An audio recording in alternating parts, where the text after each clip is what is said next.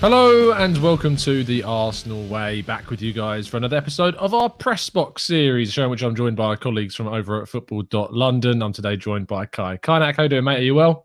I'm very good, thank you. How about yourself? Yes, very good. Besides the chaotic week of losing car keys and, and the like, it's been uh, it's been a it's been a decent week. It has. It's just I was talking about this this morning with with a couple of friends about how I'm desperate for football this weekend, but I'm not so desperate because it means that after this weekend we've got a whole drought of club football. I know another one, break. another it's one. Third time in three months. There's so many of them. It's just too as you many start to get used to it. But the, the good thing we can take from it is after this one, there's not one for I think five or something months. So yeah, it's March, I think, isn't yeah. it? The next the there next one. So that's four that's five months of positive. And we obviously go into festive else. period, which is there's loads yes. of football to talk yes. about, and uh, very busy. Yeah, I was going to say we're we're dreading the fact there's an international break, but when we're hit with the festive period followed by the January window, it's going to be uh, all hands on deck for sure. Yeah. Um, but we are obviously leading up to this game against Watford, which is Mikel Arteta's hundredth game uh, as Arsenal coach, and I do want to kick off by talking about that and kind of getting your thoughts around how you feel Arteta's done ever since he, he started over in it was all the way back in 2019, which I know is still less than two years ago, but it genuinely feels like I must have been a teenager when Arteta took over. It feels like it's been that long. I know. I think I was still in nursery when Mikel Arteta was actually uh, appointed. It feels like it was that long ago. Yeah, two years. It's been less than two years, which is mad to think. But mm. obviously, so much has happened since then. Not just Arteta said this himself in his press conference, but not just in football, but in the world. Obviously, the pandemic.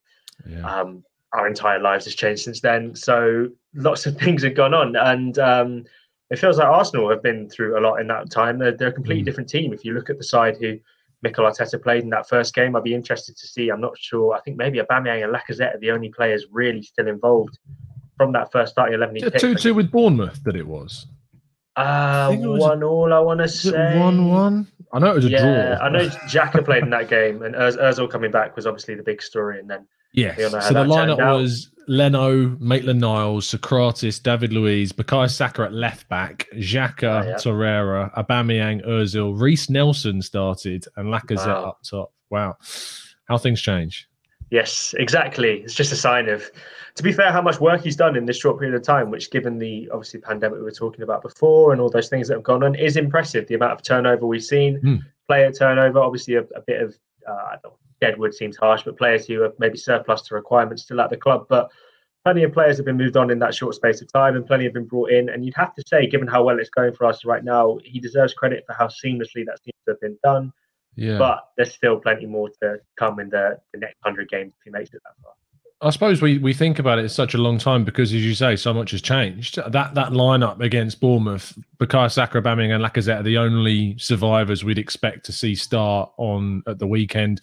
Granted, Xhaka might have been in there had he have been fit, of course, but Lokonga and Partey have come in and, and been excellent. The whole mm. the whole back five is different. I mean, Saka, of course, isn't at left back; he'll be playing it in the forward line. We've brought in Tierney. obviously, will be back fit for for this game. We hope, which ironically was the reason why he was left out of that game as well because he wasn't yet fit during that period. Luiz and and Sokratis has now swapped out for for White and Gabriel, which is a, com- a completely more youthful. It's more youthful, isn't it? That's been the big change, I think, for Arsenal's squad. It's there's so much more of kind of younger, energetic feel about this squad now. I think that's why they're so easy to relate to as a team. And I think that's mm. why fans are a lot more willing to maybe let a few things go, I guess, um, and support them a bit more unconditionally when you come with the baggage of a player like Sokratis or a David Luiz who have been around the block yeah. a few times. You sort of you lose faith that they're ever going to change or get better. Whereas with this current crop of players, Ben White, Gabriel, Tomiyasu, who turns 23 today, so happy birthday to him, Kieran Tierney, players like that, think, right, they've made a mistake, but they're going to learn from it and they're going to get better. When they're young, you get the feeling things are going to improve, and that's always a positive. Obviously, Arsenal have the youngest squad in the Premier League, which is a very risky strategy, but I think in the long term, it's going to pay dividends for the Gunners. And yeah, I think it's a really smart piece of business, and I think it's yeah. why Arsenal, the the mood around the camp and the mood around the club in general is so positive at the moment. It is risky, um, but if it if it pays off and Arsenal say get back into Europe with the youngest average Premier League squad, what they can build from that and how the players can naturally improve just by development is going to be huge for them going forwards. Um, and we obviously have, have seen a few more England uh, call ups for our team for so many years. The England team was just completely absent of of yeah. Arsenal players. I think it was just basically Theo Walcott that was was really one of the only ones that Welbeck every now and again. Yeah, Welbeck sometimes obviously got a call up. Oxlade mm. Chamberlain when he was here too sometimes was in there, but well, I remember the days when most of the, uh, not most of, but there was a lot of of Arsenal representation, um, and that that was obviously changed. Arsene Wenger brought in a lot more kind of imports from outside, and that did obviously lessen the number of of English players. But it's always been kind of for me anyway that the friendlies or the the qualifiers for England are always difficult to to get through at times. Um, but an Arsenal kind of presence in those teams gives us certainly more of an emphasis to watch. So when I see that Ramsdale and Saka have been called up, I'm like, yeah, fantastic, that's great. But I can't help but be frustrated at Ben White and Emile Smith Rowe's omission from that team. Yeah, I, I, agree with you. I've had a bit of time to sort of calm down since the first um, announcement was made, and I've sort of stepped back from it a bit. And I'm I'm more understanding of the Emil Smith Rowe decision, just because obviously today he was called up to the under 21s, and my thinking was particularly with that game against San Marino, where England are going to win anyway. You might as well give someone new a chance. We've seen players like Raheem Sterling. We know what they can do. He's not in the best form at club level, so why not give someone like Smith Rowe a chance? I guess that creates mm. more of a story than it's probably worth. So maybe that's why uh, Gareth Southgate hasn't gone for it. But the Ben White decision, I just cannot understand. I mean, Tyrone Mings has been dropped at Aston Villa because he's been playing poorly. And we had this conversation, I think, last time when the England squad was announced. And Conor Coady, I, I like him as a character and I get why he's called up in that sense. But can you really argue that he's offering more to the side than Ben White? Same goes to John Stones, who's started one Premier League game for Manchester City this season. Um, Harry Maguire was part of that side that conceded five at Liverpool. Uh. Ben White has kept five clean sheets himself in the past, um, I think, matches for Arsenal. So, you know, he's clearly someone who needs to be in and around that England conversation. And it's a strange one because Southgate has always been someone who you get the feeling where he's obviously trying to create that club atmosphere at international level, which is important. So you want a similar-ish revolving cast of players, but at the same time, mm. you do want to be picking players on form. And as much as he said players like Ben White were in the conversation and in and around it, you look at Fikayo Tomori and AC Milan as well, who's doing fantastically as well. Players like that, you sort of wonder why they're not getting a look in when lesser players who are, let's be honest, a little bit older and a little bit later on in their careers, like Mings, like Coady, continue to get um, call ups. I just think in the past, maybe England's central defensive depth wasn't that good, but now it's getting better and better. And mm. players like Ben White, for me at least, shouldn't just be in the England squad; they should be starting those games because I think Ben White is England's second best centre half right now. I'd argue that on form he's probably even the best, but the fact mm. that he's not making the squad is is is really disappointing, and it sort of speaks to maybe Gareth Southgate bowing to, Guess, a few of the egos in the England squad rather than necessarily picking based on form. Yeah. What do you make of kind of the reaction online from Arsenal fans that are happy about it? Because some people would turn around and say that it's great. Ben White's now we don't have to worry about him getting injured. Injuries can happen in training, by the way. I mean, remember Jack Wilshere famously getting very injured in training. Emile Smith Rowe, ironically, I think maybe people looked over the fact that his his omission from the senior side doesn't mean he's omitted from the under 21s, and so he's going to be away with with those guys. What do you make of that reaction?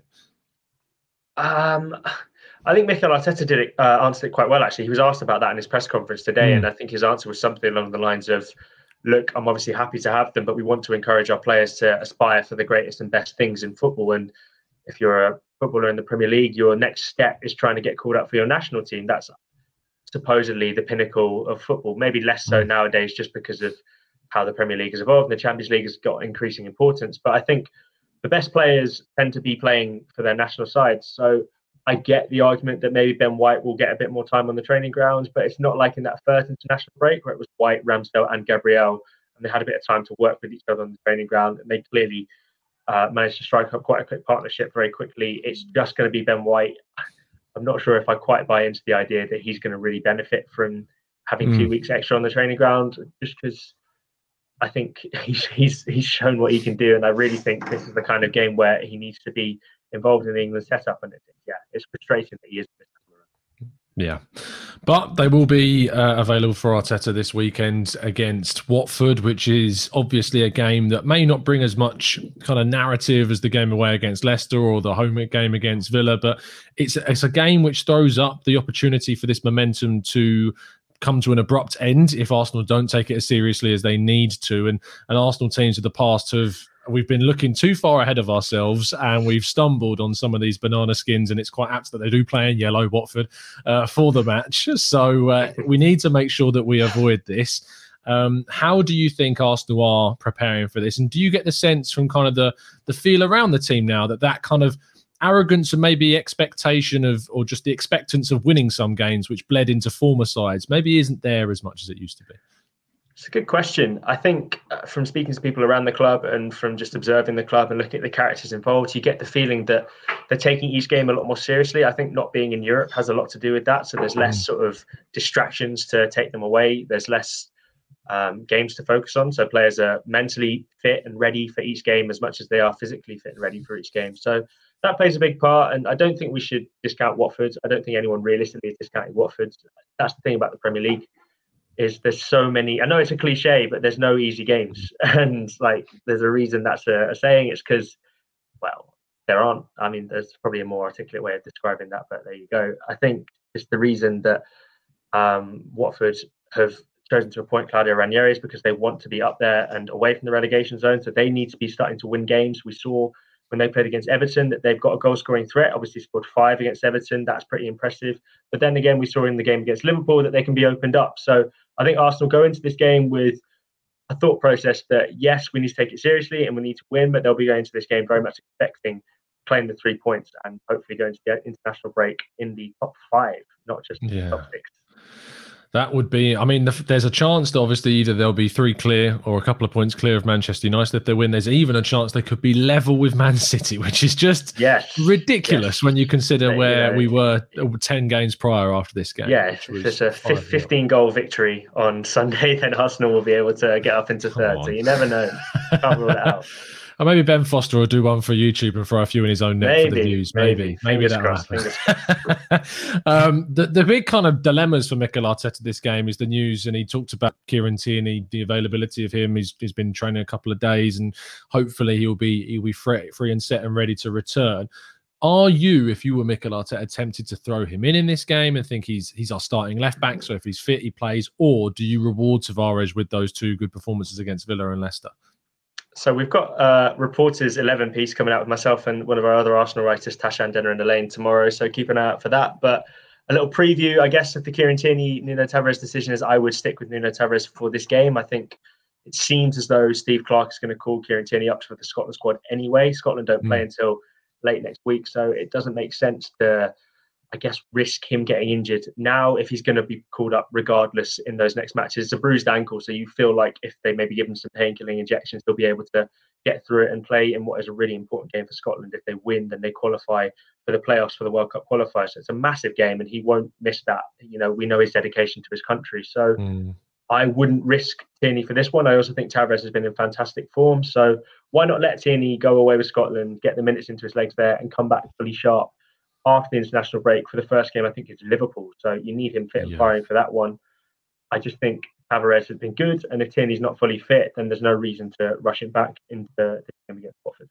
No, no, there isn't. I think it's certainly one that we're going to need to be careful about and how we manage Tierney because yes, it's great that we've got this this young kid Tavares who if we did, had him last season, maybe the end of last season would have been very different if we'd have had an actual backup to to Tierney available, which we didn't. But at the same time, you need to understand that he's still very young two games in a row which have been great do not set the the, tra- the trend yeah. for the rest of the season and Precisely. and that needs to be wary and when we go up against Mohamed Salah it's going to be a huge test for whoever plays in that position and Tierney has already experience of playing against Salah and, and you know at home doing a very decent job at Anfield we've not been so lucky so fingers crossed we can we can get something in that game but we'll focus on that of course much much closer to the time now obviously beyond that left back position, it does seem like the rest of the team pretty much picks itself for Arteta. He seems very married now to this idea of this loose 4 4 2 slash 4 2 3 1 with Lacazette dropping into the number 10 role. Do you think, and I know we touched upon this last time, but do you think if, say, he does stick to that in this game, that it is kind of an indication that this is what he wants to move forward with, at least while he's got Lacazette available to him? I don't know. I don't think we can really make sort of long term conclusions mm. with Arsenal just because things change so quickly and form changes so quickly. I don't think anyone realistically would have expected Alex Lacazette to come in and play in a sort of nine and a half role in behind Pierre-Emerick Aubameyang. What is it? By the time the last international break mm. happened, so we've seen that things can change very quickly in football. I don't think Odegaard is someone who will necessarily be out of the team um, in this new setup. I think he's someone who can come in and in certain games, I, I, I, saw a tweet saying something along the lines of there are games where you need to sort of hammer down the defense, and there are games where you sort of need to chisel through it with a bit more finesse. And I think that's a perfect way of describing it. Some games, Alex Lacazette will be the kind of player that you want, and some games, Martin Odegaard will be the more refined option that you want. I think Watford, we're not quite sure what kind of threat they're going to pose, just because we know that Ranieri likes to set up his teams quite compactly. So maybe a player like um, Lacazette, sorry, Odegaard would make more sense for that, but I don't think uh, Arteta will be wanting to change from a winning formula for this game at least. But that's not mm. to say that he won't ever do it in the future. I think, for example, maybe against Liverpool uh, after the international break, he might want a bit more stability in the midfield, so he might choose Odegaard over Lacazette. That's not a, a dig at Lacazette at all. That's just the reality of the kind of mm. task you face when you play a team like Liverpool. So different games, uh, different opportunities, different options, and all that kind of stuff. Yeah, uh, I think it's important that you you look at your opposition. Yes, we want to be confident enough that we can focus the majority of the prep on ourselves, uh, and I think that the, obviously the best teams in the league that fight for their targets have most of the focus on what they're going to do rather than trying to combat what necessarily the opposition are going to do. You tend to see that the, the, the sides lower down the table, looking at the opposition. How are they going to try and get a point from that game or three points from that game? So we want to be at the upper echelons of the league, and we need to be focusing on how we can get the best out of our own performance. So fingers crossed, that's the way that that we see Arteta moving. Um, last kind of topic that I want to discuss uh, with you, uh, Kaya. Obviously, last night was Antonio Conte's first game um, as Tottenham boss. It was a interesting fixture. it's fair to say, with three red cards, five goals. Um, it looked like it was all going rosy at 3 0 up after 30 or so minutes. And then Spurs did a bit, a little bit of a Spurs, nearly completely blew it it has obviously been officially confirmed since we did our last press box. How do you feel about it now? How do you and and I'll come also on to the, the other managerial thing which didn't happen, which was Unai Emery. We'll touch on that in a second. But what have you made of, of Conte's start and how do you now feel about it a couple of days in? I'll be honest, I didn't actually see the game yesterday because I was mm. I was hmm. playing five aside myself, so I had to had to good miss choice. it. Unfortunately, thank you, thank you. It sounded like a good match. I got lots of texts afterwards telling me that it was a good game. So um, I'll have to catch up on the highlights. I've actually seen the highlights this morning. It did look pretty entertaining. Mm. Um, I think we didn't really learn anything new about Spurs last night. We saw that they've got a very threatening attack. We know that players like Son, Kane, Lucas Moura, even Dele Alli, if he ever gets back mm. to his best form, players like that are very threatening. But we know that their defence isn't particularly solid, and that's what Antonio Conte's sides are built on. I've not been particularly impressed by Cristian Romero since he came in, and he obviously mm. got sent off. Davinson Sanchez is a bit shaky on the ball, and uh, Eric Dier is someone who I think is very lucky to still be at a club mm. like Tottenham. Um, I think they really need some improvements in those areas, and I think we also saw that in possession. I have I read some match reports. I spoke to some colleagues um, from Football London who are involved with the Spurs side of things, and it's basically told us that um, midfield is a real issue for Tottenham, and that's going to continue to be the case. I think possession-wise, they struggled against Vitesse, from what I heard. Obviously, I haven't seen it, but mm. yeah, like I said, we didn't really see anything new. I think Antonio Conte, though, in answer to your question as to whether he's a threat, he's a really good manager. So mm. yeah. obviously, Spurs are going to be a lot more of a, a threatening side than when they were under Nuno, and I think we have to be a bit more I don't want to sound too disrespectful, but take them maybe a little bit more seriously now as contenders for those European places because I think sure. Antonio Conte won't allow those kind of performances we saw from Spurs under Nuno in terms of maybe the lower intensity, the less creativity, less defensive work, and I think you could argue maybe not putting in 100%. Mm. Conte is a very traditional pass master who will not allow things like that. So I think Spurs have become more threatening uh, team because of it. But I still think, like we saw last night, and like we know, defensively and in midfield, they still have a lot of issues that they need to solve. They do. And what was interesting, I think, was was immediately they went to the three at the back system. Um, yeah, we know yeah. that the Conte is very much uh, a fan of, and I mean Ben Davies played a left centre back role with Sergio Reguilon playing in the, in the wing back position, Emerson Royal playing the right wing back position. Yeah. There's been big questions about whether he can play a right wing back role. Tends to be more of a fullback. Um, was speaking uh, was speaking to I think it was Cos from Get Italian uh, Football News who reckons that Sergio Reguilon is more capable of playing kind of this wing back role, Yeah, yeah. more so than Emerson is. But uh, so. it, it's going to be if if Ben Davies say he is because I'm I'm trying to think of another left-footed player they've got in defence, and I'm not sure any of their centre backs are left-footed. I don't so, think they do, but it's worth remembering that at Chelsea, none of that back three were left-footed. Uh, Very David true. Luiz, Gary Cahill, Azpilicueta, all right-footers. So Hmm. I don't think that's too much of an issue. I don't think you necessarily need a lefty in the back three. Um, Chelsea current team now. Arteta will tell you differently. yes, well, Arteta Yeah. likes the balance. Yes, we know, we know Mm. that. That's, that's strange on that, but um, I don't think Conte necessarily needs the, Mm. the left footer on the left side. And I think, yeah, Sergio Reguilon and even Emerson Royal, I think he'll really benefit from being able to. He seems, from what I've seen of him, I've not watched a lot of Spurs. I've been busy covering Arsenal. To be honest, it's been a lot Don't more fun him, this season. so they tend to score a lot more goals. It's just a lot more going on in Arsenal games. But from what I've seen of Emerson Royal, he seems to be a more attack-minded fullback. So maybe the wing-back role will suit him. Well, we'll have to see. But Sergio Reguilon definitely someone who will really enjoy. I think that attacking-minded uh, role that Conte seems to have carved out for him already. Hmm. And the other really big managerial news, which obviously is very much more related to Arsenal, Unai Emery didn't get appointed as, as Newcastle manager. Instead, I'm not sure it's been officially announced at the time of recording, but it's very, very likely that Eddie Howe is is set to be the man to take that position. From my, if I take my journalistic hat off and come from an Arsenal fan point of view, I am not threatened anywhere near as much with the idea of Eddie Howe taking over as I would have been with, with say, Unai Emery.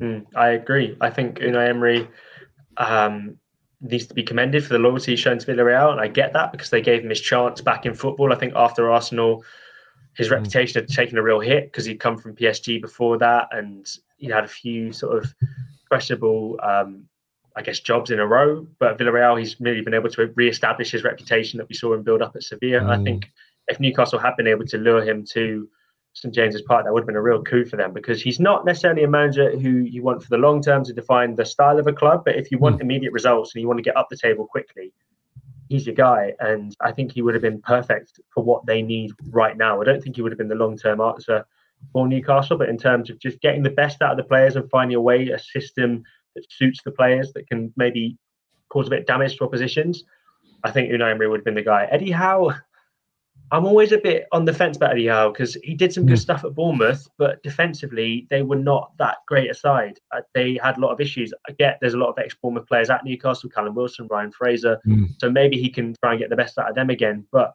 I think Newcastle really need to fix up defensively right now. I've got a couple of Yeah. Newcastle supporting mates who have told me that that's their biggest issue. They want to get a new centre half in, in January, and I don't know if Eddie Howe's the kind of coach that really sort that out. I'd, I'd, I'd like to be proved wrong because I'm interested to see what happens with Newcastle, and just as an experiment, I'm interested to watch it uh, unfold. I don't. As much as it would be funny to see them get relegated to the Championship Oh, yeah. immediately after being taken Oh, over, I'm, so, I'm so on for that. I know a lot of people are. A lot of people are, but I just I don't Mm. think I quite want to see it. I want to see them next season really make a dent in the Premier League and see what they can do. But um, I don't know if Eddie Howe is necessarily a guaranteed sort of relegation Mm, no. saver offer. That's not a word, but you get We point know what you mean. you know what I mean. You know what I mean. But yeah, in the way that Unai Emery definitely would have kept them up, I don't think Eddie Howe does do that. And I think there are options out there for Newcastle, probably better suited the job. And maybe, maybe I'll be proved wrong, but maybe this also speaks to the fact they haven't got a director of football in yet. Yeah. Guys who have taken over don't have that much football expertise. Mm. So uh, I don't know who's advising them on this appointment. But if I were them, I'd go for a different manager potentially. But I don't know who that would be specifically. If it's not going to be Unai Emery. Mm, it's yeah. I mean, it, was it was always going to be a difficult one. They wanted to get rid of Steve Bruce. That was very very obvious. Uh, Yeah. it was growing very very sour, even amongst the Newcastle fan base. And I feel I really felt for Steve Bruce because he's obviously a big. Newcastle fan and Geordie himself. Yeah. So you look at that and you go, moving on from from him probably was the right decision based upon the start they'd had. Hadn't won a single game so far, but the way in which it went down was it just didn't sit right with me at all. Which is probably why I'm more open to seeing them go down than a lot of people maybe are. Fair enough. Um, fair enough.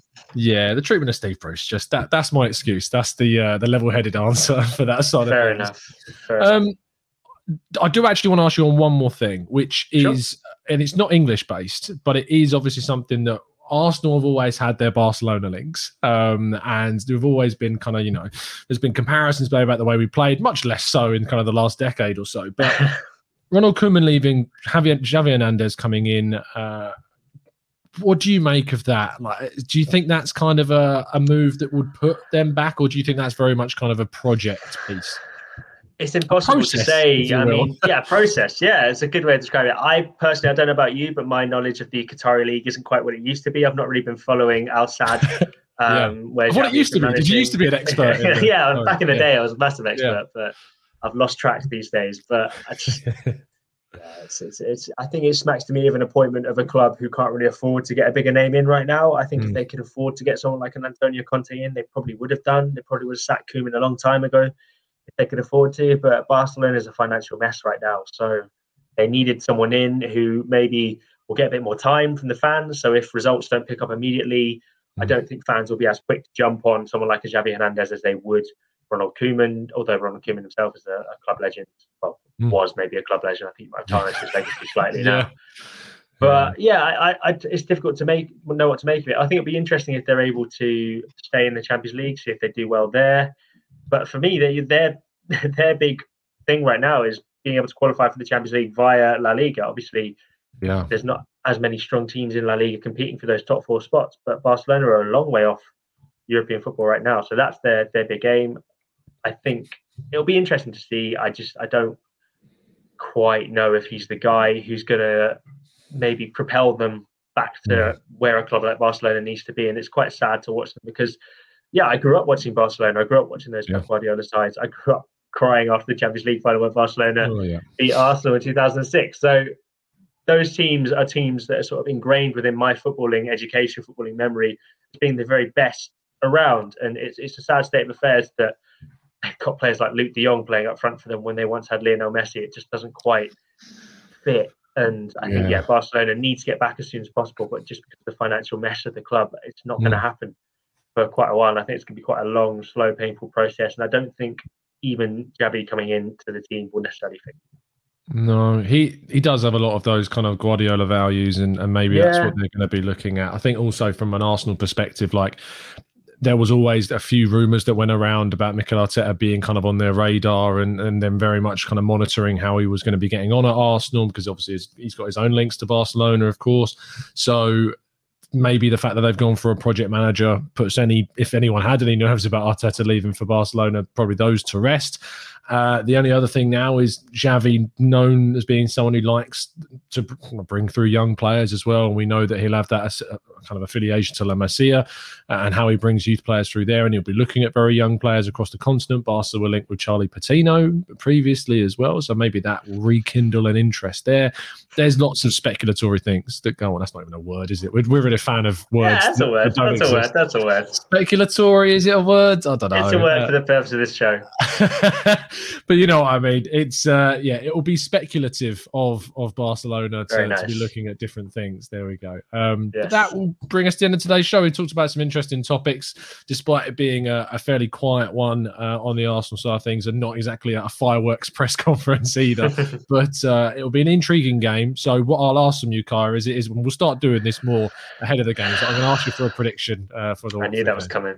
I knew that was coming, and I was worried about it. Um, listen, you'd have to be a fool not to predict Arsenal to win right now just because of the form they're in. And Watford are where they are on the table for a reason. So I'm going to go for 2 0 to the Arsenal mm. second time in a row.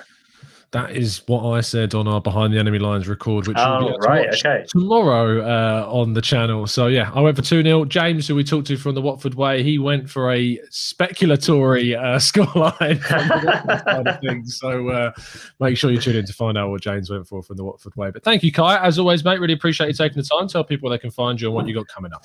And no worries. Um, yeah, I'm on Twitter at KaiKai97, as you can see on that lovely uh, lower half, lower third, right there beneath me on the screen. I'm also on Facebook and I'm on the football.london website, first and foremost, where you can find all my articles and all the other good stuff. Lovely stuff. You got a piece on Tierney and Tavares coming out tomorrow, is that right? Uh, not that I'm aware of. oh wow! I've got that from nowhere. I, I, thought. Sorry, I thought yes. you said earlier about the choice between Tierney and Tavares. We did. We, we did. We've done one already. Oh, uh, sorry. Yes, that's yeah. That, that's all good. That's all good. Um, yeah, Chris, um, Tash, uh, and I all did. Um, uh, we did our opinions on who would who we would pick out of Tierney and Tavares, and I actually chose Tierney in that piece, which is given that I said I've chosen, I would go for Tavares. Shows how much I flip flop in opinion, but uh, yeah, there we go. Um, that's who. Yeah, that's something you guys should definitely check out. Um, yeah, it's definitely caused a lot of debate on social media. Uh, and we'll have this afternoon. Uh, I've got a piece on Tavares and Tierney statistical comparisons and how Tavares is outperforming Tierney in 13 different metrics in the last wow. two games. So, or okay. averaged across the whole season. So, make sure you check that one out as well. Um, we'll see you again very, very soon. And as always, please keep following us down the Arsenal way.